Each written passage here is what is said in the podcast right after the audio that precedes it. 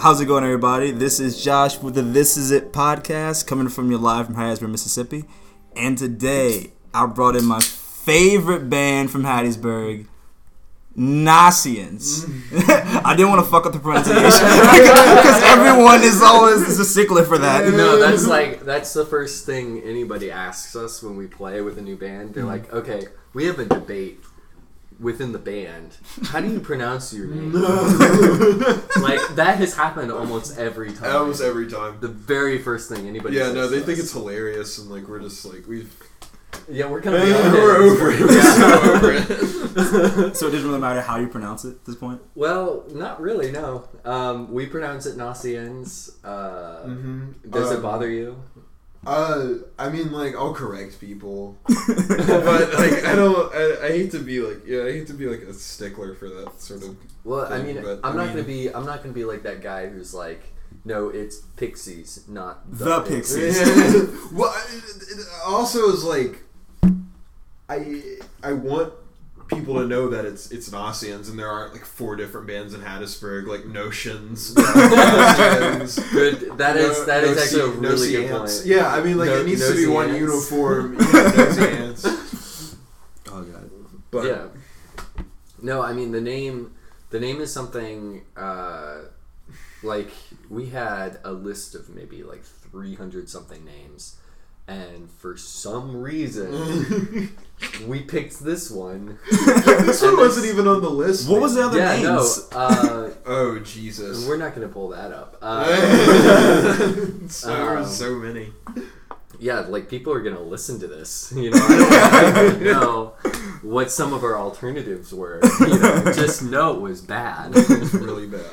you know, it was Very like, um, but you know, one thing that's kind of cool about it is, uh, like we have this conversation about like what is the name or uh, the pronunciation of it. And people end up kind of saying it a couple of times because they're like, "Oh, Nossiens, Nossiens." Okay, Yeah, got it." yeah, every time. you know every time well and it's like i think the people that get to know us or like see us um, end up remembering um, at least the band name Yeah. you know hopefully a melody or two you know i don't know Yeah, at least the band name. I mean, it's it's definitely a.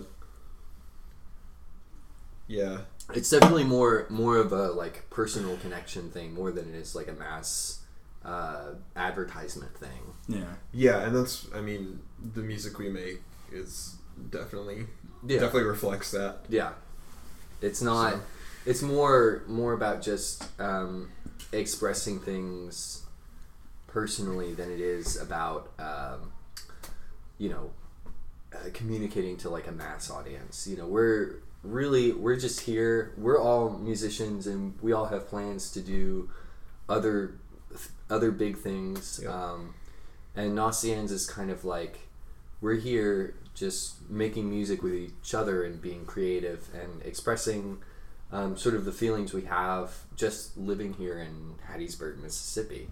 Um, you know, there's uh, it's it's you know Definitely, definitely. Um, He's like, yeah, uh, uh, but uh, no, definitely. I mean, it's it's. Um, I don't. I, I guess it would maybe it would maybe be an understatement to say that this is like practice for like you know where we're going Yeah. later. But I mean, it is like. I don't know. It, all that aside, it's really good that we found each other. yeah Um, we all click really well. Mhm. Um, I mean, it's like whenever we put together songs, um, some of them we write kind of right beforehand, and then Mhm. some of them we just like have a partial idea. But we put together stuff really quick um, because we all kind of communicate on the same level musically. Yeah, and we've been playing together for a while Yeah. too, so it's just the process has just gotten easier. Yeah, and it's like um, one of, I guess one of our gimmicks for playing local shows. One of the ways we get people out, I think, is um, that we kind of we play a new song basically Yeah. every show. Pretty much. I saw Um, you guys get like this kind of country type song the last show. Yeah, yeah, Tony Tony Panella wrote that one. Yeah, that's Our bass uh, player. pretty pretty insane song. I saw it on the stage because like I could kind of hear you guys as close by. And you were Yeah. like play the country one. you guys all gave this look like fuck no. That's not happening. That song that song is like right up Hal's alley. Oh yeah, I it's like noisy and stuff. it's country. it's country and post punk mixed together and, and like noisy. Yeah, it's it's like it's pretty much me in a song, even though I didn't write it. I think Tony wrote it for you. He was channeling you. Kind of, yeah. Like guess. Willie Nelson and Ian Curtis decided to meet for a song one day. God, that'd be terrible. Hey, you never know. Somewhere. no, I'm pretty sure I know. That's not happening. I, Anyways, I will say the first time I saw you guys, I was blown away because I knew you guys like I kn- like I, I have a vague idea who you guys were, but seeing you guys, I was like, dude, this is the best band I've seen here. Like, Thank you. especially um, uh, is the song uh, is it frame by frame the way it kind of like dun dun dun dun dun Yeah, dun dun. yeah, yeah, that's the yeah. one. I, I love that damn song, dude. thank you, Yeah. Thank you so much. Um, that's probably my favorite as well. Like of the new ones that we're playing, like Mhm. Tony showed me that song, and I was just like, "Whoa, this is probably one of the coolest like Nassian songs we've ever had." So did it like start with the bass line? Um, it starts with the drums, Yeah. and then it's guitar. Um, Which actually, by the way, if you like the drum beat at the beginning of that song, uh, Autolux. check out the band Autolux. Oh, dude, I know Autolux. Train, Yeah. Turnstile Blues. Um, Yeah. we literally just ripped the drum beat from that. Really? Yeah, Future Future Perfect is like one of my top ten like favorite albums ever. So, yeah, I, and like that um that song does a really good or not Turnstile Blues, but Frame by Frame, our song does a really good job of I think showing what we're all about, which is like I mean, there's some really beautiful melodies. Yeah. Quinn gets to play some really like you know groovy, Yeah, cool, groovy yeah, drums, and I um It's very I get harmonic to- as well. yeah, definitely the har- the harmonic movement, like uh, the chords are very. uh, I don't know. It's that's very Tony. And it's That's a got, very. and it's got the like uh, catchy guitar riff like right in the middle there. That's Oh, yeah, like the one you just sang. Yeah. It's literally like everybody remembers that whenever they're like, "What's that song?" And they sing that riff. It's Yeah. it's extremely dancey, but it's Yeah. also like very uplifting when it gets to that bridge part where it's, Yeah. does Yeah. that yeah. If, if we didn't have Quinn as a drummer, then like we, we probably couldn't pull that off. no, definitely not. I mean, Quinn Quinn is like hands down probably my favorite drummer drummer in uh, Hattiesburg. Yeah, So, no, he's he's just really good at making songs just feel natural, and I love I love playing with drummers like him because I just I don't even have to think twice about the groove yeah, it's or like just the general like you know the I mean the the rhythm like the backbone of the song. Yeah. I I just have I can focus completely on just you Yeah. know playing stupid guitar stuff, which I love doing. And uh, So- you know, like Quinn um, gets pretty into like the details of his drum parts. Like I've I've never actually like met a drummer who thinks about just a specific handful of hits like in a song Yeah. the way he does. He's he's not thinking about like showing off. He's thinking about like how a little like hi hat hit or um, like hitting the bell or um, doing a tom roll here and there is like affecting the song. Like he He plays for the song and not Yeah. for himself. Yes, and uh, like he he plays to express um, the feeling of the song, and like that's you know I've played with so many drummers that are like super impressive Yeah. and they just chop out, but And they don't have the feel. Yeah, that's cool, but like um, whenever whenever we're like writing music and making music, you know the people that I want to work with are the ones that are gonna like empathize with the song True. and make it into uh, like play along with it instead of playing against it. You know what I mean? Yeah, because I mean, like, uh, you know, a drummer not like Quinn who likes to chop out a ton would, you know, try to do all this stuff that you know would go against the nature of the song. Yeah, it's a little unpredictable working with people who are just very into All over the place. off. Yeah. Yeah, and it's it's honestly terrible. I hate I hate doing it. I hate, I hate playing with people like that. So would you guys describe yourself as virtuosos then? Mm, No, no, no, absolutely no, not. no, no, no, no, no. It's very far from it. Um, have you you've heard me play, right? uh, dude, I, I've seen you play, and it's like like the rest of the band is like in this groove mindset, and you're over here just fucking animated like a motherfucker. I was like, what is hap- What is he? Is he into something? What is? Yeah, yeah no, I get I get kind of like tunnel vision when I'm playing. Yeah. Oh, I'm, yeah, no, no, yeah. Yeah. I get tunnel vision, and I, uh, I mean, like, I'm definitely, I've trained myself to be to be better at, you know, like also listening to what they're doing, and not just, you know, it's, it's not like we're playing like two separate songs. Like I'm playing a different song over there, and you're- Yeah. No, I'm, Doing I'm, something I'm definitely glad you finally learned how to play the same thing twice. yeah, no, coming up with guitar parts has gotten a lot easier. I mean, because honestly, before I before I joined Nossiens, I didn't even I didn't know I didn't know like anything about songwriting. Really Really? honest, yeah. I mean, like the band that I was in before, it's like we we would very unconventional. yeah, and I would like say I would say you were still very intuitive though.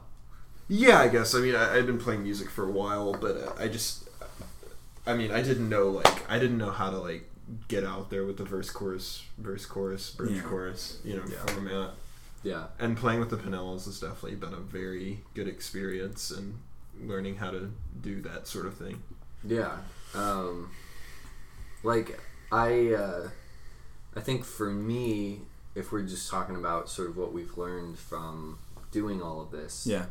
um, for me, I've just learned how to enjoy playing in front of people. Yeah, like I gotta say, it's it's pretty nerve wracking at first. It is. um, but definitely is. you just kind of get addicted to it. Yeah. You know, it's something you can't really stop doing, and eventually, eventually, you get to the point where like being on stage is kind of like the only time you feel normal. You know? yeah, man, like, I, I so I've much- gotten to the point where I play gigs and like I hate it when you know there's no one in the crowd because I realize that there's nothing to feed off of. Yeah. yeah. Oh yeah. You know. I mean, it's it's kind of the worst feeling. you just. I I mean, you just fight it though. Um, it's like, uh, that at that point, like you just have to like dig inside of yourself and like pull out that energy. Yeah. You know? Which Just- takes a lot out of you, but Yeah. it's, it's definitely a skill that's worth having. Yeah. Absolutely. At least every Notch show I've been to, I've seen just people just sort of just there, just to Yeah. observe and be in awe. Seems like this entire podcast will be like, yeah, let me stop you one second. You guys are great. Back to what I was saying. making us feel good about ourselves. Jesus, Stop. man, I, that's like the whole thing about indie rock. We're not supposed to feel good about It's like we can't write anymore if we start. yeah, no, it's So I'm so glad the album, like you guys released it the other day. Like I was Yeah. not expecting that, but I mean, you guys did change your profile picture, so I was like, Yeah. something's Something's going amiss on. here. Yeah. Well, I mean, it was like, um, at a certain point, it was like we had just kind of been working on it for so long, and I Yeah. just over the past couple weeks, I've just been like working, putting together all of the materials, like the artwork and um, uh, doing all that like side work that comes with just releasing an album. yeah. Um, I'd like to give a thanks to Chip Cooley who uh, did the really cool monotype on the cover. oh yeah. Mm. Um, and and also like we can't go without talking about Tony here. Like we've talked Yeah. about Quinn a little bit. okay. Tony is the reason the album sounds as good as it does. Yeah, or kind of the reason it exists. Yeah. um, like I think I think we all um, between Quinn, Hal, and I like we we do have some skill with recording, but Tony has a very natural ear for it. yeah. I mean, like, if, if we're being honest, I have no skill at recording at all. Like, I'm honestly, uh, I'm honestly terrible at it. Uh, Yeah. Because I just, I don't know anything about, I don't know anything about it. Yeah, and if you if you talk to Tony about it, Tony's like, you know, um, at a certain point he's like, oh, it sounds awful, but I'm just gonna, you know, it's done. I can't do anything about it anymore. Yeah. um, and I like, I actually, I was with the way that he talked about it, and with the fact that it's like the first album like I've ever been involved with. It took me a long time to like sit down and listen to it after it had been done. Um, I was actually really afraid to listen to it. Like, oh, this is gonna be so bad. I listened to it the first time, and it was bad. But the second time, I was like, okay, this is actually okay. um, I mean, that first time, that first time you listen to something you've made, it's just like you're like honing in on all of those Every mistakes. single Problems thing. you've made. Yeah. Yes. Yeah. Um, like you're ta- you're thinking about like how pitchy your voice is, or uh, and and like none of that matters. You know, it's like um, that's just kind of a part of making music, Yeah. and you know, you just kind of make the promise I'll do better next time, kind Yeah. of thing. But I, for some reason, when it comes to my own voice and my own music, I get really, uh, really self conscious about it, and I fight it. But I will say I am very proud of the way that album turned out. Like I'm especially like proud of how um, some of the like production flourishes that Tony did, um, uh, despite the fact that I told him not to. He was like, "Oh, I'm going to do this anyways," and he did. it. Overlaying like thirty vocal tracks Oh, on top of each other, like Yeah. weird, just weird like Tony shit. Gonna go for And I it? was, yeah, I was like, only Tony. only I just, Tony. I just kind of want to keep this like a guitar rock album. Yeah. It's kind of what I was thinking, but And he's like, like, no, I want to put piano and auto harp. and, and saxophone And too. saxophone. Well, I will say, like, I was, I was initially uh, pretty opposed to the saxophone, but um, when I finally like sat down and listened to the whole album, like, as soon as the saxophone solo comes in. Uh, I'm just like, okay, this is pretty great. So you guys, you were going for like a stripped back sound, but it's so funny because like when I, I hear you guys, it doesn't sound that stripped back. it Mm. Yeah. sounds like there's these layers, even though it's only four people. yeah. And that's like, I mean, a lot of those. A lot of those layers are just courtesy of one person. Yeah.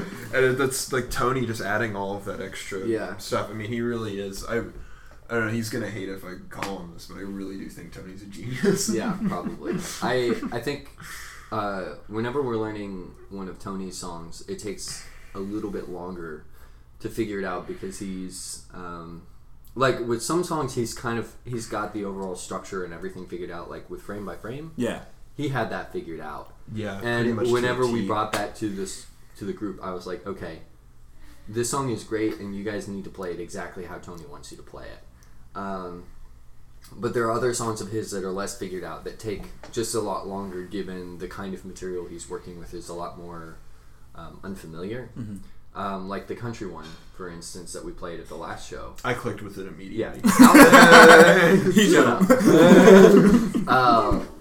like yeah, no. Hal Hal got that one immediately, um, but for me and Quinn, like that one was a little stranger because we like we didn't grow up listening to country music like Hal has, um, and uh, so like it took us a lot longer to sort of figure out what the song is and what we can do with it, um, and like so with Tony's songs, they're just uh, they're just denser and a little bit harder for us to figure out. With my songs, I usually kind of I bring them in. I have like my guitar part figured out, maybe a bass line, maybe a drum groove or something. Um, but I try to keep it as open as possible so that everybody can interpret um, interpret it in a way that feels satisfying to them. Because um, when I try to like control and write every part, um, then it ends up like the band ends up sounding like completely like not Nossiens. It's like it's a different band. Um, so part of part of like that quote unquote Nausean sound is Tony.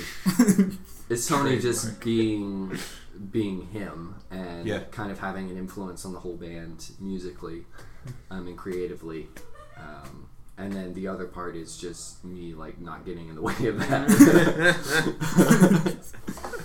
I do have a question. So who wrote uh, the majority of the lyrics on the album? Um, me. yeah. Uh, I, uh, I'm, I wouldn't say like um, that's my strength or forte, but it's I'm like the only one in the band who does it. So what do you Um, think is your favorite song you wrote on the album? um, I mean, I would have two favorites if we're talking lyrics. Uh, Yeah, lyrics. Castle on the Camp Street, um, because, and this is uh, this kind of gets into like you know the topic of subtext but um, castle on camp street was an interesting song to me especially to start with the album with because it's it's about this particular house on Camp Street that's like this gigantic pink castle. Pink castle. Yeah, and and you can't say pink castle too quickly, or else you'll say pink castle.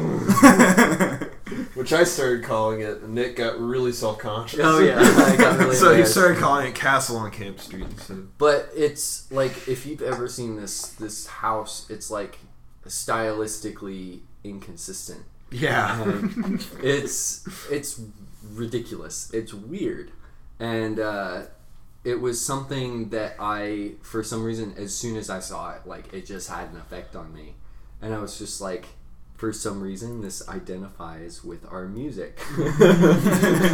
Stylistically inconsistent.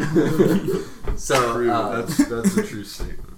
and uh, like weird and that was kind of um, like that was kind of the beginning of this idea that somehow maybe subconsciously we're like um, having a musical conversation about the place that we live in Yeah. where there's like it's just weird and there's a lot going on. You know there's there's a lot of different people who like stylistically just who they are clashes um, and uh, it's it's kind of strange to have in like a small town like Hattiesburg. Um, but that's uh, I feel like um, the music in many ways communicates more sometimes than the lyrics do. Um, to me at least I I think there's there's things that you can learn and that you can feel from music that you can't get from lyrics, Mhm. um, and uh, a lot of a lot of what we do is like communicating that feeling of just like driving around Hattiesburg or being in Hattiesburg or getting to know people from Hattiesburg who are just either just have come from like wildly different backgrounds. Um, and there's almost like this southern gothic feel to this town um, when you walk around it it's like uh, people you know try or whenever people make music about hattiesburg sometimes they're they're like trying to be uplifting and that's cool Yeah.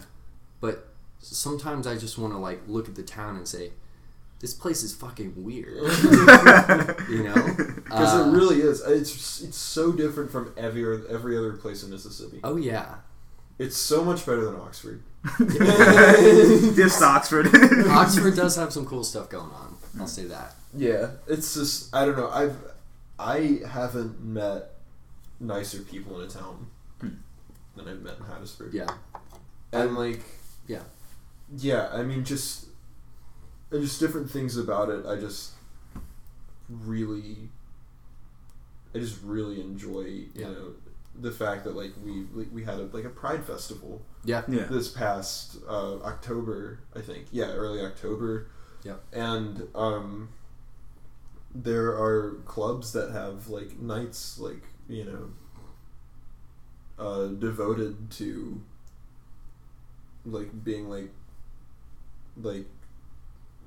I want to pick a better word than gay bar, but like, clubs devoted to being gay, like like the Yellow Fiddle at one time was kind of Yeah, and like Benny's I Boom Boom know. Room Yeah. has has uh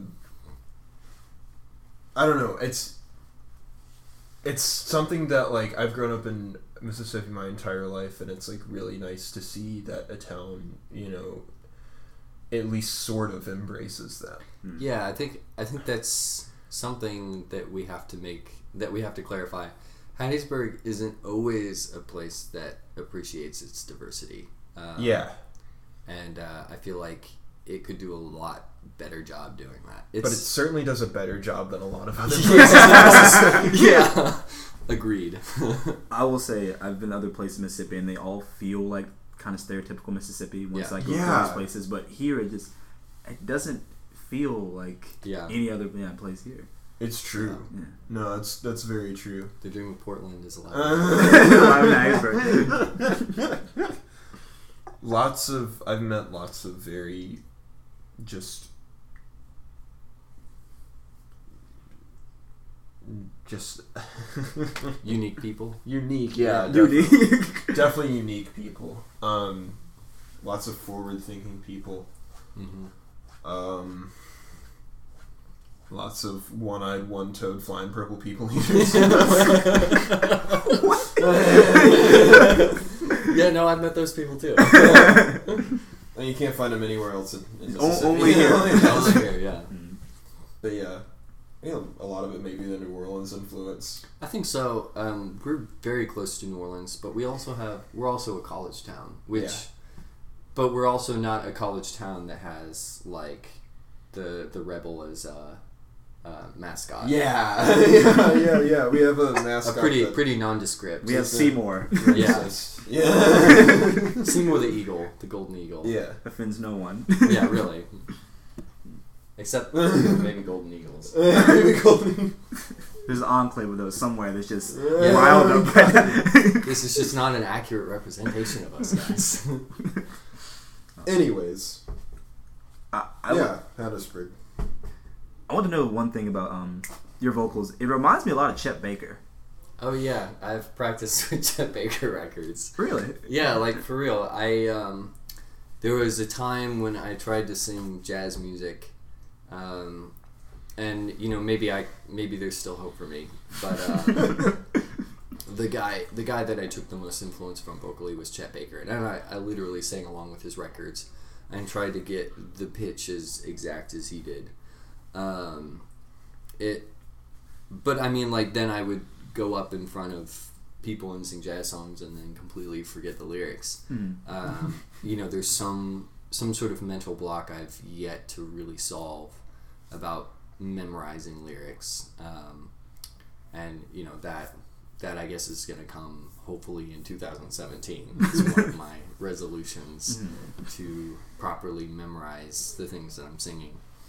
Um, but yeah, like it's really interesting that you that you catch that because like that, like uh, Chet Baker and Thom Yorke, and believe it or not, Britt Daniels. Dude, I love Spoon. Dude, Yeah. Spoon Yeah. is the shit. yeah, are the people are literally the people, um, especially like Spoon and Radiohead are the the bands that I like sing along with on my iPod. Um, but like in college, it was Chet Baker. Yeah. So um, yeah, I mean, you have a good ear. Like clearly, you got It's really that. good yeah. ear. I grew up on um that kind of jazz uh, music. This is my mom. That was like her biggest biggest um idols. But Nice. yeah, it just has this. Your voice has this like kind of this innocence to it. Not, okay, I don't think innocence is the right word. No, Yeah, no, no, not no. That's a really good word. Yeah. Yeah. That's, You're not. A, yeah, no, you're not going to offend anybody. At least I don't. I don't think. I. I, I think that's. Uh, that is a really good quality to have in your voice if you don't want to alienate people. Oh yeah, but Yeah. I I also think it's kind of the reason why like Tony, me and Tony's like drastically different voices. Yeah. Tony's got like super bass, Yeah. like Ian Curtis kind of voice. yeah. I think uh, Um, is it the song Eerie? Um, Eerie Eerie He, Eves, yeah. well, he just sounds really aggressive. that would be. I think that's Moon Garden. yeah, I think Moon sorry, Moongarden. sorry, but he just Moongarden. sounds aggressive. I was like, very Jesus aggressive. Christ. Um, and uh, he's. Uh, I think that's kind of why it works in like a post punk setting because you can't have like the sweet innocent like voice all the time. Yeah. You know, you got to have some of that like gnarly. Um, uh, Someone shouting at you. yeah, you, you gotta yeah. have somebody yelling at you. Yeah. And uh, you know, I I have dabbled in like um, like shouting and Mm-hmm. yelling. We actually we did a cover of Turnover by Fugazi that You went pulled over, that off pretty well. went over pretty well. Um, but I will say it's like uh, shouting is pretty exhausting. It's like it's it's hard to do. Um, and uh, I I've heard that some people say that if you do it right, you're not like using energy. yeah. Um, but uh, whenever I did it, I was just like, after that song, I was just like, whoa. Whoever said like the energy thing is, is complete bullshit. I, Yeah. I like dabble in like soul singing. That takes like the life. Oh, out yeah. I think- just get that energy level all the time. I think it's kind of a misnomer to say that like um, punk, like uh, a music like punk, um, is the only music that's about energy. Because I think all music is about energy. It's all about putting forth a certain kind of energy.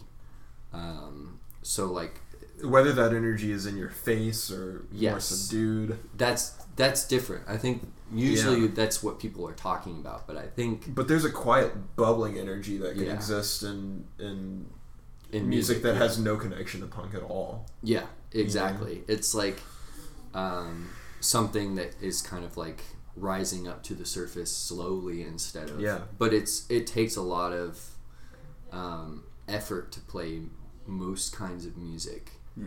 um, regardless of what you're doing. Um, and I think, um, and I think I.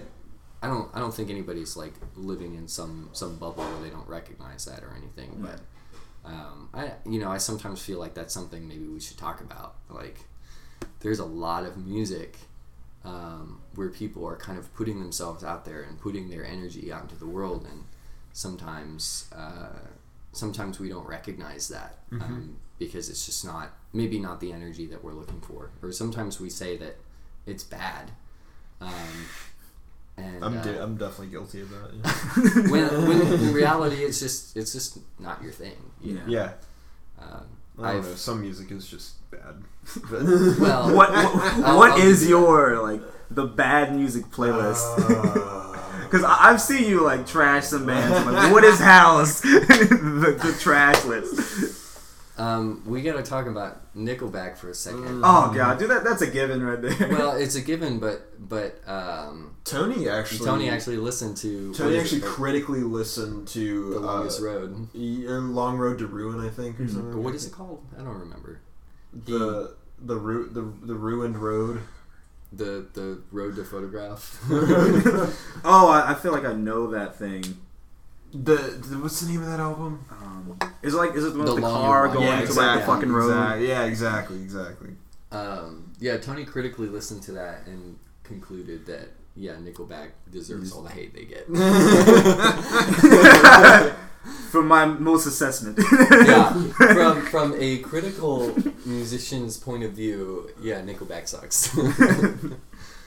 um, That's an interesting thing about Tony. Man. he, I mean, he's willing to give anything a shot. Yeah, a, a, a not not like not like oh I'll give it a shot. He's like literally like I'm going to like give this a one hundred percent. yeah. yeah, like his he's just going to put himself into it um, and then he's going to come back and tell us whether it was worth it or not you know and uh, that's that's kind of the thing that's uh, special about him and his his where he comes up with his inspiration is um, literally just because he sits down and he'll listen to anything and he's I think his goal as a person is to All the listen- right reasons. yeah he listens to That's the name of the album. Yes. the album. The Oh, oh, I thought you were talking about he listens to music for all the But he does listen to music for all the Yeah. right reasons.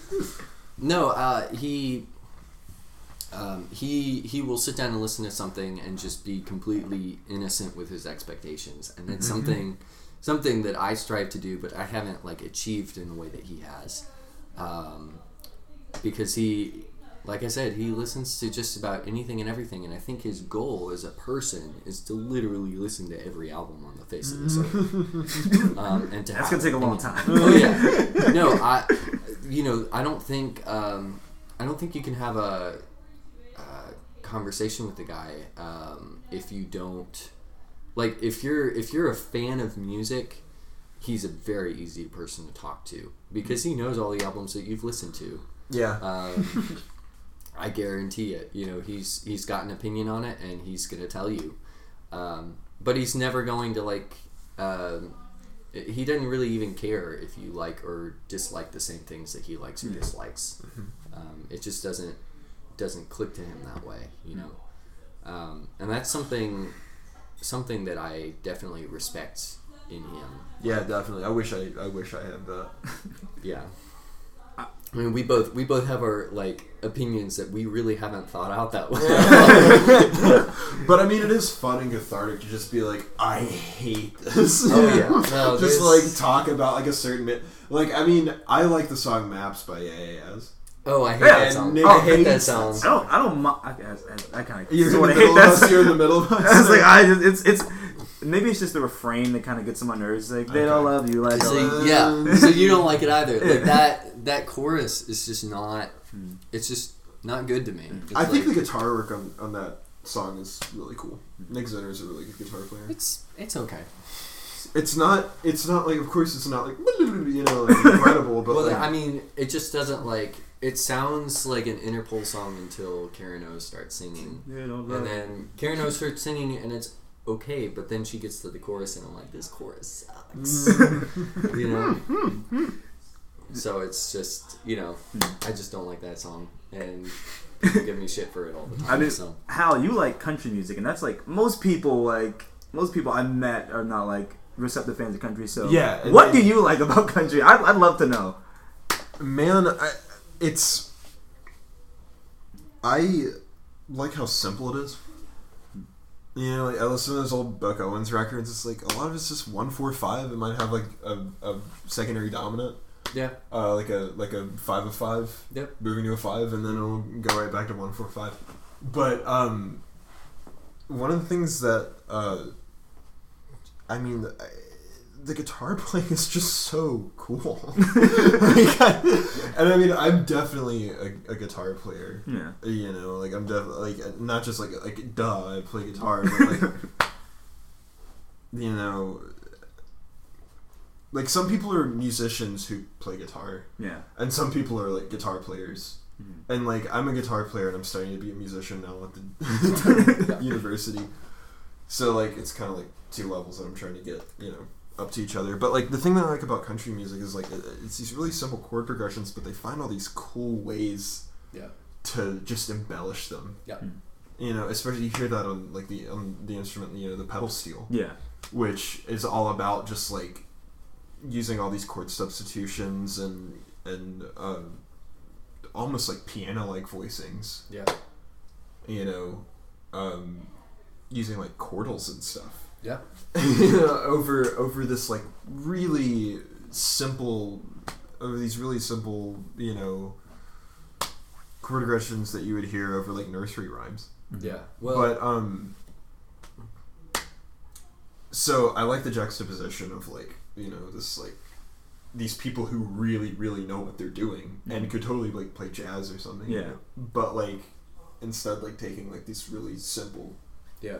music and, and just using their extensive knowledge to embellish it. Well, and like I, I didn't grow up listening to country, but Hal has kind of exposed me to some of it, and a lot of it, um, you know, if you listen, it's more just about things fitting together almost perfectly, lyrically, uh, musically, everything just kind of fits, Yeah. like in a very like pleasing way, almost, almost like Bach. You know, Bach is like people literally listen to it because it's mathematically perfect. It's- Yeah. you know it's Pretty much. everything fits together in such a satisfying way it's like watching one of those oddly satisfying gifs where the square is like mm-hmm. Yeah. spinning and it's like lowering into a slot and it's just like it fits perfectly and it's just like oh, that just Thank makes me you. feel so good exactly. Yeah. Like when they hit that, like when they hit like that four chord of the four, Uh huh. and they go back in, it's like it's literally like a like a square going, and then Yeah. they're fitting like, oh, and they just do it over and over But it's satisfying. it's so Yeah. satisfying. Um, but yeah, I mean, like most of what I like is more like like alt country stuff and like cowpunk. Yeah. like like uh, Uncle Tupelo, and you know the rattier side of of uh, country music where like like modern people country like, music yeah. Well, no, I mean I don't like I don't like like slick Nashville. Yeah. No, no, no, yeah, I really mean, like, like modern- of that. the the raw side of modern country is what I meant Yeah, to some extent, I think some of that can even be too uh, influenced by the Nashville sound and end up sounding really really stale. yeah Um, I feel that but uh i mean like whether i mean there are people who say like they love wilco and like they'll say they hate country music you can't you, you kind of like it yeah yeah you, i mean you definitely I mean, you, you're just not listening to the right stuff Yeah. yeah you know I think that that's with most genres. If if you say you don't you don't like it, it's more or less because you just haven't found the right stuff, the stuff that speaks to you. Mm-hmm. Because I think every genre has some music that can speak to everyone True. and their experiences. It just it takes more work than it's worth sometimes to some people. Because there will always be outliers that get lumped in with a genre that don't even really sound anything like the Yeah. genre Yeah. that they're you know lumped in with. Yeah, yeah, exactly. But it may just be like the ethos that they have that um, lumps them in with a certain genre. Yeah, And uh, like I mean like you know people would say like beat happening is like you know that's like independent music that's like Yeah. punk you know it's like, like beat happening is not punk at all they just have like they just had like an independent you know spirit about them where yeah, you know that was um that was reminiscent of it. Yeah that was reminiscent of like punk bands like you know like Yeah. Wire and Yeah, you know the New York Dolls, like proto punk, and like these bands that like didn't really know exactly what they were doing, Yeah. but you know they were they Making were gonna do it anyways. making something interesting. yeah, out of the simple tools that they had, which I think Wire was incredible. At. Oh yeah, absolutely. There's But anyways, I was, I was thinking about simplicity and like the two genres I think people probably would lump together that I think are kind of similar um is soul music and indie rock. Because I, I believe that indie rock at its core is really more about the emotional integrity of the person who's like delivering the message. So where you know, and the thing the same thing with soul music soul music is not at all times complicated but it's really Yeah. about emotional integrity and Yeah, if the song might be simplistic and wide in a groove but there's the same kind of emotional integrity in both those genres and there Definitely have right. actually been some recent like smash ups of the genre, like Yeah. bands that kind of get together and play like an indie rock version of soul. Hmm. Um, and uh, I, for one, don't think there's anything wrong with that. I think it's pretty badass. There was actually one band, and I wish I could remember the name, that sounded like they were writing the soundtrack to like a Quentin Tarantino film.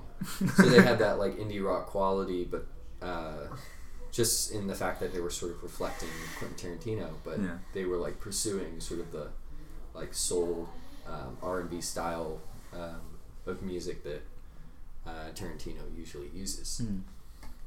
yeah, I mean definitely, uh, there's no. You know, indie rock is definitely not the genre where tons of virtuosos, uh, t- tons of Yeah. virtuoso musicians are, uh, you know, playing on, on, on these records. So I mean, you're you're right. I mean, the emotional integrity isn't shrouded by you know shredding or, yeah Yeah. or you know how how amazing the control of you know the vocalist's Yep. voice is, or how the you know how Technical choppy the detail, drummer is. I think I think all most music that I've listened to, even like instrumental stuff, does have like um, an emotional integrity to it. Sometimes it's just less. It's not as not as intense as um, soul music or, or indie rock. Just um, sometimes it's more like you know, like a record like Kind of Blue by Miles Davis Mhm. to me felt more like this just kind of feels like you know like that that general feeling of not quite sadness just like hmm it's just a day. Yeah. You know that's you're kind of blue. Like it, it literally is the music reflects that feeling. Yeah. Um, it's less intense but uh, you know i guess you could say there's also like an emotional integrity to that. Just reflecting an emotion that we feel but not one that's um, generally as desirable to express but probably one more relatable, yeah more Exactly. immediately relatable. yeah Because I mean that's pretty much people's genuine or just general mood. yeah You know, Mhm. not like super happy or super sad, just kind of yeah just coasting. yeah just normal You can tap into that immediately. yeah You know, if you listen to a really warm, happy record, if you're not feeling warm and happy, then you're not. You feel you're like not crap. gonna get it. Yeah, you're like, man, these people must have felt amazing. I wish I could feel like that. Yeah. uh, same goes with like really depressing music, like Joy Division. Um, surprisingly, for a long time, I I listened to Unknown Pleasures and Closer, and I was like, I sort of enjoy these albums, but I don't like really feel them yeah until you know. Uh, I think this like um, like at a certain point in my life, I just like experienced some things that were that for some reason I listen to Closer and I'm like, this is amazing. This, is, this just feels He great. had it right. This Yeah, this kind of exactly, yeah, it just it just kind of like um, negates uh, negates feelings of like uh, depression or sadness um, in a way, and I think sometimes like sad music gets overlooked by a lot of people um, because they've never like experienced Yeah, that yeah. for real, Hmm. and when they do, like you know that kind of music is a lifesaver. Mhm. It You know, really it's is. good for you. It Um, really is. to to sort of like to to express those feelings in somebody else's music but you know like most people just they they'll never never really experience that you know i don't i don't think I haven't had that like uh, experience with like Joy Division, but I definitely will say like, um, the, is it the Tourist on the last song on OK Computer by the Radiohead? yes Yeah, that song is like I was like, this makes so much fucking sense. yeah that's a that's like uh, i think one of my favorite albums all the way through i just it's nearly perfect Nearly perfect. Okay, computer is incredible. um, just there's a lot of albums that I like where it's got a it's really great up front, but like it ends not quite so well. Like, um, you know, an album that I actually liked a lot was uh, "Modern Vampires of the City" by Vampire Weekend. Mhm. Great album, but I wasn't really convinced by the ending. It's just really abrupt, um, and uh, and maybe maybe there's like something there that I missed or something like that. But um, I felt like the album was pretty good up until like the last two or three songs, maybe. Hmm. Um, and uh, and not that it was like bad. It just like OK Computer stands as an example of an album that starts off well and ends off like even better. Mm. You know. True. So what would you say is your guys' top influences then, if I may ask? Um, I guess for the last album, um, Unwound. Uh, Yeah, Unwound was a big, big is a- influence. Unwound has been a big one for me for a while. Um, Radiohead definitely. Yeah, definitely. Uh, preoccupations Yeah, is a big Cong. one. Yeah, like we, Viet Cong we preoccupations. we stole a couple things from them. oh yeah. Um, what else? Um, I think those were those were like the main bands that we were. Polvo is I think another big one Yeah. Okay. Yeah. Polvo. Um, because I just anything that has to like we like a lo- I I like a lot of '90s guitar rock. yeah. you know, and I think that spills out into the general songwriting process. Yeah. Yeah. For when you guys are writing songs, you keep us in mind, Um, the rest of the band. yeah. Absolutely. You're like, this song is good, but Dinosaur Jr. would have put a fuzz on here. That's my favorite band, actually, personally. Hmm. That's that Dinosaur Jr. is a band that means a lot to me. Yeah. I uh, saw them back in September, and it was uh, everything that I wanted it to be. Was it loud? I bet you it was. Good lord! I stu- I stuffed my ears with tissue paper from the bathroom. Or toilet- or not toilet paper, but, uh, towel, towel, pa- paper towels. Yeah. it's like what's the what's the word? Yeah. So I mean, like, I, we got there and it was just like three full stacks. and I was like, okay, I know, I know what I'm doing. And I, you know, I bet you J Mascis is just like he doesn't hear a thing. oh yeah. Well, I mean, I know he's blind too because Yeah, there's- like yeah, his set glasses. lists are like he wore- the the writing of the songs is Huge. yeah. I mean, like each song is written, each song title is written like that big. so Oh man. he can probably only smell. No, that's like the only sense he has left. I thought it was cool with you that you had like um, uh, you had like the lyrics at Yeah. the bottom. Yeah, because like I saw the set list and then I also saw the lyrics too. Yeah, uh, occasionally I have to cheat. Uh, it goes back to my New Year's resolution of memori- properly memorizing lyrics, but also um, I think I changed them a lot um, before we were like record a final version. I'm just like constantly trying new stuff with the song to see what works, um, and eventually like. When we get to the recording of the song, the lyrics are just gonna be final, and I'm just not gonna like touch them ever again. Yeah. But I think I I just like the freedom of just being able to like sing a different version of the song every time. Um, so sometimes I have to have, um, unless I'm like particularly satisfied with the way the lyrics came out, like um, I just like to have that to be able to just okay write a new set of lyrics for this show. You Yeah. know, um, and most people don't end up hearing it, and occasionally I end up like mumbling my way through a line or two. Um, and it's and sometimes like I sing a line in a live show that I'm like, okay, I'm gonna keep that, um, or something like that. You know, just something that felt right uh, with the song. So it's like it goes along with that. Um, I keep the general idea of the story that I'm telling, um, and then I just sort of explore my various options with that.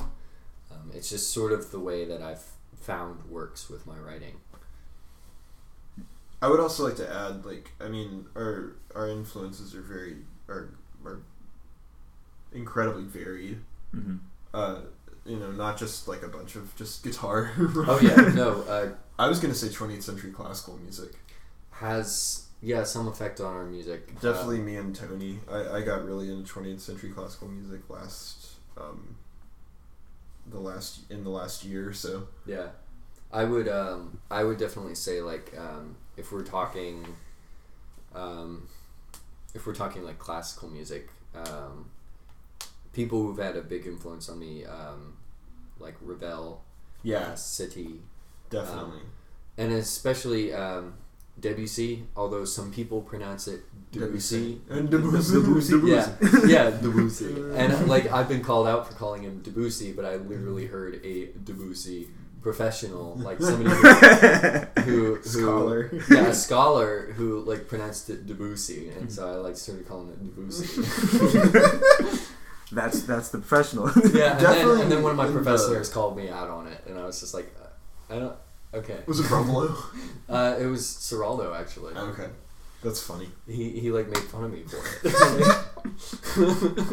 He's like, "Don't you mean Debussy?" I'm like, "Okay, whatever." um, yeah, a lot's uh, Quinn almost only I, uh, listens to music that grooves um, lot pretty of- much exclusively. lot of like house, deep house, um, yeah, a lot. lot of Kaytranada, pop he makes a lot too, of hip yeah, hop. Um, electronic stuff. oh yeah. That's Quinn. I mean, and Quinn Quinn always calls what we listen to white people music. I, I think I remember one day you were like asking like, "What are some hip hop albums I should get?" into?" yeah, no, no, no, no. That was uh, that was Randy. that was Randy. and yeah. I, I have definitely like um, parroted off that thread, and Uh-huh. I've been listening to some of those records, um, and uh, I discovered um, uh, a tribe called Quest. Oh, dude, that is my first time. favorite hip hop group of all time. Oh, dude, like, the Low End Theory is quickly Yeah. becoming one of my favorite albums. like that's I've been some listening good to a shit. ton of the Low End Theory lately. I think like the first like because I, I heard it as a kid but I didn't really get it. But like the Yeah. first Yeah. time I heard bugging out and these boom, Yeah. boom, boom, and it's just like drum hits. And I was like, dude, this is the Yeah, That's the one with a really strong. Yeah. bass line. Yeah. Then it's Ron. Yeah, it's probably Ron Carter playing on it because Ron Carter played on that record. yeah. Isn't that awesome? I've actually, um, um, no, no, no. I haven't. I haven't met Ron Carter. Sorry. Continue. I met Rufus Wainwright. Oh, That's He was cool. a jazz musician from New York. Um, uh, whenever I went to like a jazz camp, jazz. camp. I went to jazz. I was one of those kids in high school. I went to jazz camp. Bitches Brew was playing in the background constantly. Oh, yeah, we just got down. Dude, you Jazz don't camp, know the crazy shit that happened there. So many, so many tritone substitutions. I went to- That's some crazy shit right there. Just, That's where Nick first experimented with tritone just ugh. at, at jazz camp. oh god. so, so would you say jazz is mm, like enormously affected your guys' music? oh, yeah. yes, Um, I definitely. you know, I I've just grown up listening to it. Um, you know, it was just the music that was in my house because my Yeah. dad's a jazz professor. Um, it's even even if I weren't like uh, if even if I were like trying intentionally trying to like get rid of that influence, I just couldn't Mhm. because that's uh, infected sort of the way I think about music, and I can't can't get past um, thinking about music very in, in in the same way that like jazz musicians think Yeah. about it, where the music communicates more than the lyrics do, um, where it, it's all about um, the melody and the harmony and the, the rhythmic interaction, um, and that's something that has kind of like affected the way that I write music. Definitely. I I'm I can't use regular chords now. Yeah, I Regular mean- E, not good. I know, I. I can, I can, but it weirdly enough, I just don't feel good about it. Yeah. And it's like, I, I have no problem with people who do that. It's just, it's not me. Yeah. Whenever I write music, I just can't do it and feel good and like express something with that. I have to like, I have to be coming up with something that kind of works on my inner ear, um, in a way. I think that's when when you said you know Ravel and Yeah. and Satie and and Debussy were big influences. I mean, they they didn't look at just a chord as like a cut and dry chord. You know, Oh, they yeah. had all these extensions because they were looking at you know colors. Yep. And like, I would be really unhappy if I was playing in a band that only used black and white. Yeah. Yeah. You know, Yeah. I mean, I think, because that's what those that's what those chords represent to Yeah. me. It- it- with ex- with all those extensions, I mean, it really is like I look at it as colors. Yeah, I think um, the last the last band that even like really came close to like getting that sort of harmonic color was probably Grizzly Bear, and there's really not not a whole lot of bands if you look outside of um, like Flying Lotus and that whole like um, and Thundercat. Oh, and all Thundercat's. Yeah, great at dude. Yeah, if we're yeah. that like that music scene aside, Yeah. like most of America just kind of ignores um, the power of harmony on just how you feel. You know, it's like um, that's something. It's just something that's important to me, and I feel like uh, Definitely.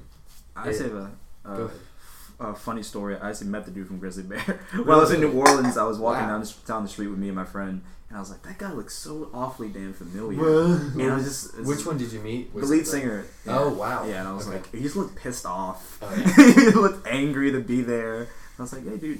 I didn't want to say, aren't you the dude who does two weeks? oh Jesus! The one song. he would have been furious. It's like the knife, yeah. Yeah. there we go. yeah, man. But yeah, Yeah, Artsier bands. Yeah, they artier were- bands. they were definitely a, a, a band that I listened to a lot. I wouldn't say they were like a big influence on me musically because I think a lot of the stuff that infected them as musicians infected me as well um, before I had gotten to that record. Um, uh, Unwound uses a ton of oh yeah, interesting chords. yeah, and I'm I'm sad to say Polvo that does too. I discovered them so late in life. Like I wish I had grown up with them because they're such a great band. Yeah. It's incredibly. They're like Fugazi. I mean, e- every record is is Yeah, very much so worth listening to. yeah. yeah. Absolutely. I think I think part of what makes people like Fugazi so much, uh, beyond um, the cultural and like um, uh, social justice aspect of it, um, I think the harmony like plays a big part. Oh, yeah, no, Fugazi, why Fugazi- Fugazi is so loved. Does some very interesting stuff. Um, and I, I don't. I think people kind of downplay that a little bit, but I think harmony is literally the feeling of the music. It's the the emotional backbone. It's like There's there can be so much tension created yeah, and resolved correctly if you know what you're doing. Like, and literally- like people are like, no, I only have to. I can only express that, you know, through the lyrics and Yeah. like how I sing. It's like no, like there's a whole. I mean, that's other, a part of it. That's definitely a Yeah, part of it. definitely, definitely. But that's like, I mean, that, that's only just a part of the equation. Yeah, You know, there's so much of that to be had in, in the musical side of it. yeah, I guess that's probably like where it's it's a lot. Even though it's a lot easier like to sing with emotion, it's a lot mm-hmm. harder to play with emotion, especially with Yeah. jazz musicians because they uh, yeah.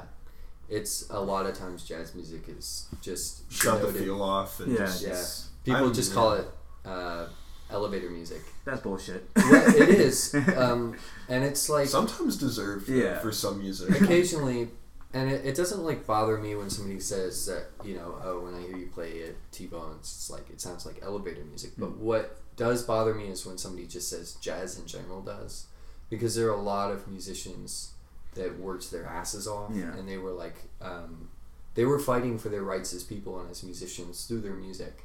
And it bothers me sometimes that people just write that off as like Elevator. um, yeah, and it's uh, you know like I haven't heard just, Just something that you just that that you're supposed to tune out because Yeah. that's exactly what they were saying. Like, Please don't tune me out. yeah. yeah. I'm yeah. Just because I'm not singing, like, is not a reason to tune somebody somebody's music out. you Yeah. Know? And I, I mean, I, I kind of experienced that being in an instrumental band before Yeah. I was in Nossiens because I was in the Empty Handed Painters. Yeah, it's Hmm. like the voice is general a natural something that naturally like grabs our attention. People are like, oh, I have a voice too. I can relate to that. they can they can feel that empathetically. Yeah. and I think I think the musicians that have like that reflect the human voice the most are the ones that sort of get the most attention. Um, but uh, but sometimes there's like there's conceptual aspects to music as well that are like just ignored because like you know people kind of have this belief that you shouldn't have to think about your music. Um, and I feel like you know any given experience in music you have is just going to be different, and you have to come come at it with different expectations, and you have to sometimes listen to that music a lot to understand what expectations you should be coming to it with. Um, Yeah. And there's a lot of, a lot of people that deserve to be listened to because they're exploring something in music that previously hasn't really been explored. I, I'll concur. you had me a loss of words. I was like, yeah, he's, he's, he's said it perfectly. yeah. What is some of you guys' other favorite Hasbro bands? Because oh man, Uh, I my favorite band in Mississippi is Dumbspell. Dumbspell is great. Um, I really love the Renders. The Renders Um, are great.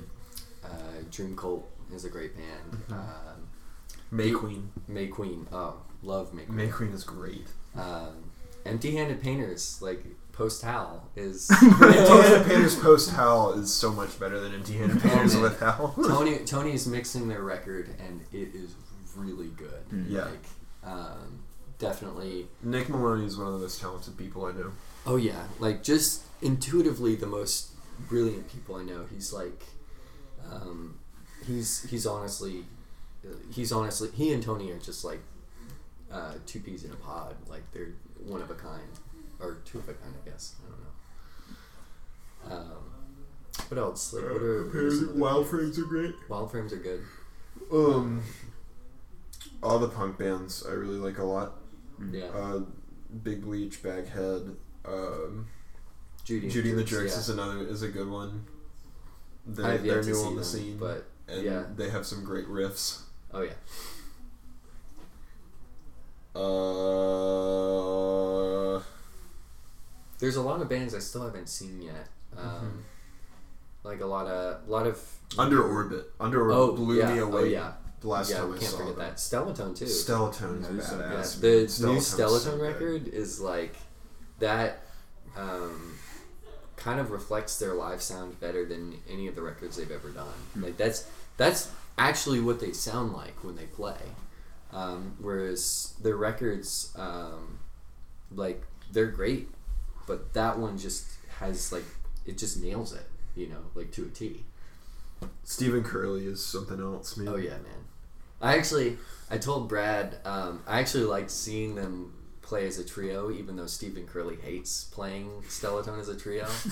I like it because I kind of like seeing how he like solves just not having another guitar in there. yeah, because he's he's a lot more um, he's a lot smarter than he uh, Lets leads on. Yeah, Yeah. As a musician, he's Oh, he knows yeah. how to fill the space. Oh he yeah. just doesn't like doing.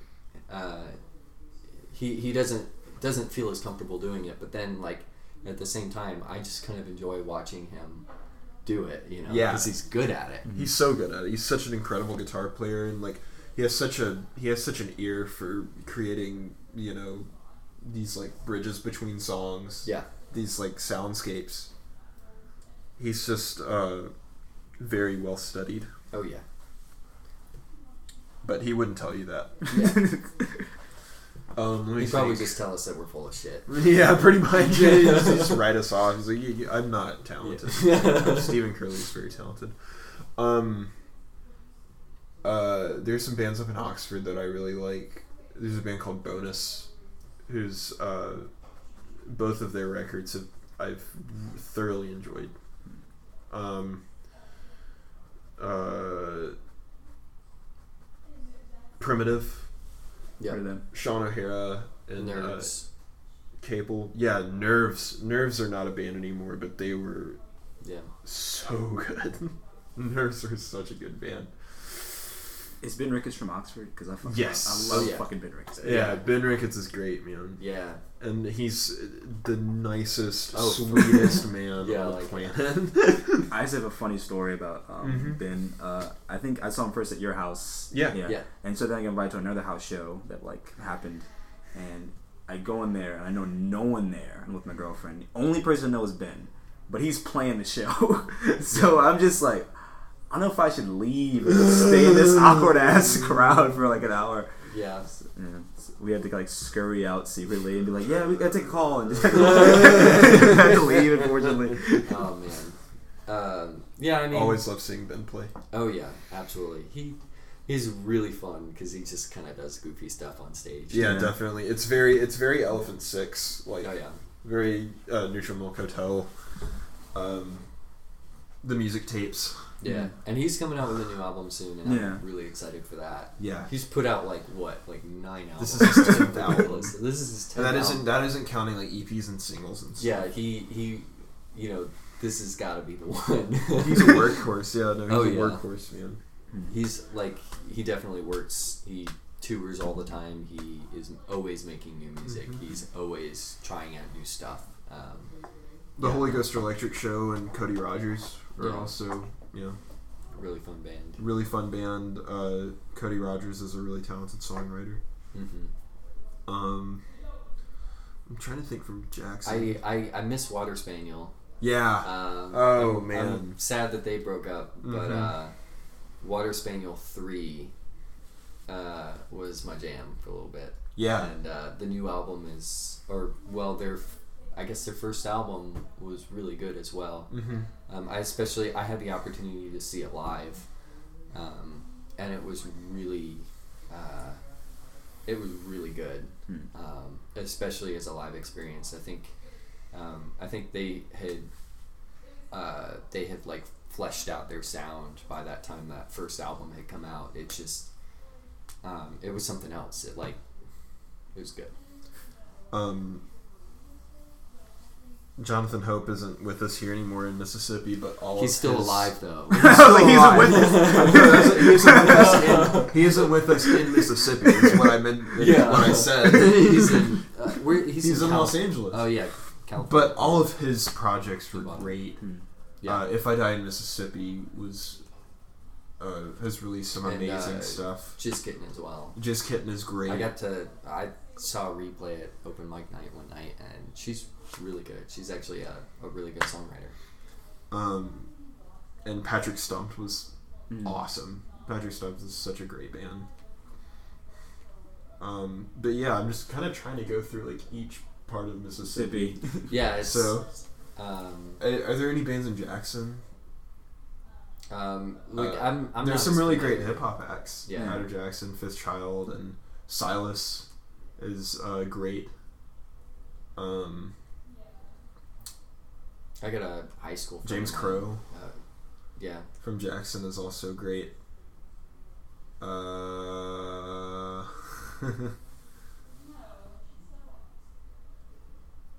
there's a guy named Cody Cox out of Jackson. Cody Cox and Gary Lee run a label called Elegant Trainwreck in uh, Homework Town. Um, and they released the first Empty Handed Painters record. And like just in terms of like encouraging us to like keep, you know, keep making music. keep no matter making what. music no matter what and you know just uh, being there for you know these high school kids who are you know just Yeah. trying to Just trying to learn how to express themselves. yeah they were great uh, they they did a ton for us. Really appreciate them. If there's one thing I must say, um, I'm sorry to cut you off. Oh, no, you're good. Man. Uh, your music reminds me a lot of movies. And uh, is, is there certain directors who have influenced your sound? Oh, this is a good question. Uh, uh, I mean, should I emb- be embarrassed to say that the Lord of the Rings soundtrack? on my That's a good soundtrack. yeah, it's a great sa- that you know, and John Williams um, as well, like um, Star Wars and and E.T. Um, I actually I recently rewatched E.T. and like didn't quite realize how amazing that music is. Yeah. Um, But you're not just talking about soundtracks Yeah, themselves. just- You're talking about like movies. Yeah, like movies in general. Yeah. Uh, I've been Twin um, Peaks. yeah, David Not a Lynch. movie, but I yeah, David love- Lynch in Yeah, we love David Lynch. um, Blue Velvet, Mulholland Drive. yeah, has a Uh, yeah, I mean every influence on everyone yeah, I mean, Every- everyone's cer- everyone's everyone knows about David Lynch. But Yeah. um I uh my friend John Michael recently got me into the Criterion collection. uh in the past year or so, so I've um watched a lot of Godard and um lots of uh Cronenberg Mhm. And um, also some one hit wonders like Eyes Without a Face and Mm. House and like these, you know, really interesting, off the wall, kind of out of left field Yeah, I mean, films that I, um, a lot of them are, you know, maybe chaotic. Yeah. yeah. And like I definitely had to up that into my guitar playing. I think um, for me, whenever we were writing that first album, one of the big influences when I was putting together the set list was a movie called Double Indemnity. Um, it's like um, old noir, like mystery film. Well, like a crime film. yeah. Um, and a lot of a lot of that feeling I had um, watching that kind of influenced. It kind of colored um, the way I put together that set, like that feeling of like a noir film set in Hattiesburg, Mississippi. I'd love to see that movie. um, it it would be interesting. I love noir films. yeah. Um, yeah, Sunset Boulevard is one of my Oh, yeah. favorites. Uh, Laura is incredible. But yeah, I mean, I, I tend to like more kind of rainy black and white. Yeah. Mm. That that was. I don't know, just the general mood is like it's just it, for some reason I haven't tapped completely into why, yeah. but that general mood is so appealing to me. Um, yeah, I mean there there's even a point where like uh, we were talking about having like this um, public domain like press photo from an old Yeah. um, her like a, an actress name like I think she was German um, Marlene Dietrich um, and uh, it was um, from Shanghai Express and uh, like it was just we were thinking about using this photo as our album artwork but it just it didn't it didn't quite fit um, entirely with the tone Yeah. um, of of what we were doing, but it was um, it was definitely like a big influence. Film like old films, um, especially Tony watches a lot of like the old classic silent films. Um, so I guess we should just you know not make music at all. just stop playing, just to reflect that influence. Silent film. well, I no. I mean, there's a lot of music. It's, all, it's all music, like a silent film. Yeah. You know, Joey, uh, my older we just brother. become an organ. Yeah. organ quartet. my older brother actually recently did a project where he like he had a like a free jazz band improvise over um, a silent film. Originally, it was supposed to be City Lights, but I can't remember um, what they had to do instead because uh, apparently the uh, people in charge of the um, Charlie Chaplin estate um, ended up contacting him like three days before the event, saying that he couldn't do it. So Yeah. they had to switch the films, and they had written music out for it and everything. But then after switching the films, they just improvised, and uh, I watched a video of it. and It was great. You know, it was very cool. Very And, cool. um, you know, I think I think our like the people in our family just kind of have an interest in film. It's always kind of been there. Um, so I definitely sense that kind of left field black and white stuff listening to you guys. Yeah. Yeah. We, I mean, like, you can sense that from the cover, too, Yeah. of the record. It looks reminds me of like Japanese ink, um, is it ink blots or something like that. Yeah. Yeah, they kind of woodwork. Oh, a cool. little bit, yeah, yeah, I can definitely see that. Yeah. Um, And it's funny you said Cronenberg because you completely remind me of Jeff Goldblum. Like as, soon as, as soon as I saw it, I was like, is I, I think that's already a meme. It is, yeah. Dude, how you are a meme to me. Like I every every, every picture like I see on Facebook, there's like there's like a meme of how they're just like I'm always wondering. My favorite, my favorite one is you at the show and you look just like you're in the mafia or something like that. You know Oh, yeah.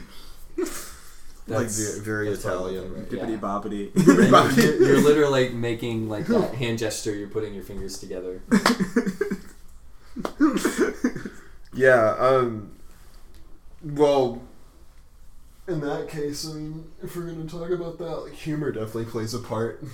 Yeah, there's there's like an underlying sense of humor to our music. I think maybe it's not like immediately apparent, but I mean, the concept of, the- of the lyrics to Eerie Eves is pretty. Yeah, no, like, it's pretty. whenever I tell people, I feel like sometimes people don't always know how to react, but I literally just say, "Oh, Eerie Eves is about a security guard I knew who um, used to get fucked up and, and just go gamble like, every weekend."